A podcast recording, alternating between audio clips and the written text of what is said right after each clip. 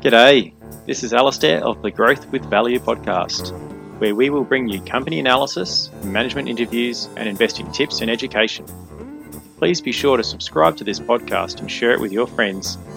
If you have any questions, comments, or feedback, please send me an email at alastair.cowley at growthwithvalue.com. Also, don't forget to check out my website at growthwithvalue.com and subscribe to receive my two free ebooks and the value investing spreadsheet I use when analysing a business. The information contained in this podcast is for general information purposes only and should not be seen as investment or financial advice. Investors are recommended to seek advice from a financial professional before making any investment decisions. No material presented within this podcast should be construed or relied upon as providing recommendations in relation to any investment or financial product.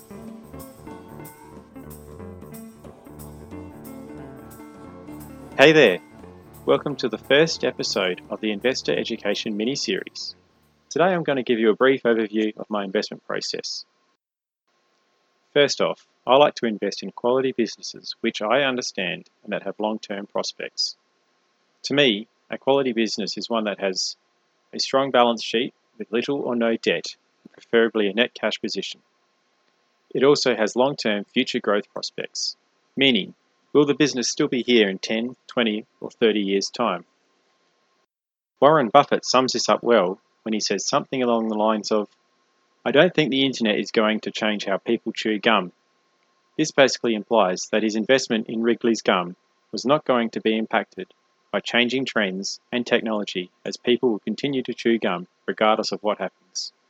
This simple way of thinking can be applied to all our investments to help us understand if the business will still be here long into the future. Finally, a business which has high returns on equity and invested capital. Here, we are looking for double digit returns on the capital which investors have invested into the business. The business can't generate solid returns, it's not likely to provide you with solid returns on your investment. My idea is to find the best businesses on the market and analyse them to give me a better understanding of how they operate. I will continue to monitor and follow these businesses, waiting for the right opportunity to buy. You will find that great companies rarely trade at or below their intrinsic values, but on certain occasions, such as the global financial crisis, or more recently with the COVID 19 pandemic, these wonderful businesses will present you with an opportunity to buy them at discounted prices. Through in depth analysis and a solid understanding of the business, you will create the conviction that is required to buy big and continue to hold these investments through volatile markets. To help me find these wonderful businesses, I will apply the following steps. The first thing I usually do is reduce the number of investable businesses through a stock filter, looking for low debt and high returns on equity and invested capital. I will also apply an ethical filter. I found the best screener available is through Guru Focus, I've provided a link in the show notes. From this screener, I will create a watch list of businesses which I understand and that have met my criteria. I then begin the investment process by selecting a business from my watch list and then read through all the company's announcements on the ASX and obtain financial reports and annual reports and any other relevant data from investors' presentations. I then record all relevant data into my spreadsheet. This will help me when it comes to working through my checklist and also provides me with a better understanding of the company's financials and I can make any necessary adjustments.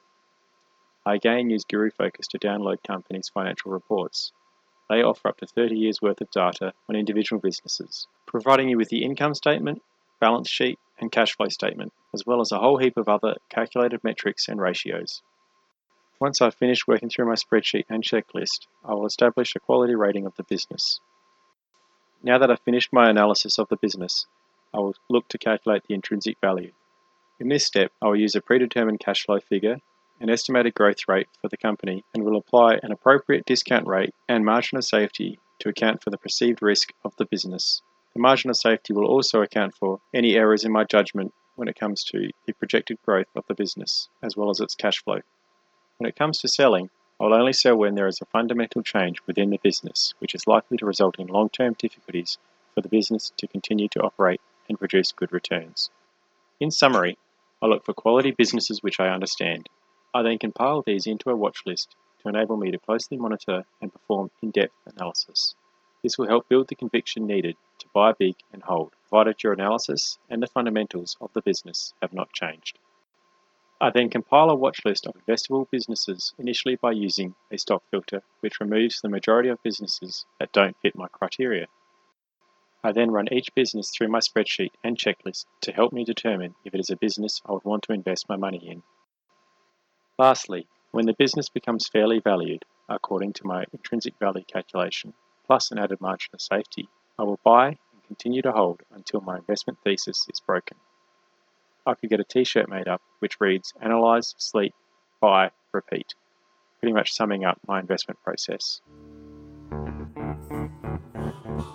Thanks again for listening to this podcast. Don't forget to hit the subscribe button and share it with your friends. Also, be sure to download my free ebooks and spreadsheet from my website at growthwithvalue.com. Cheers!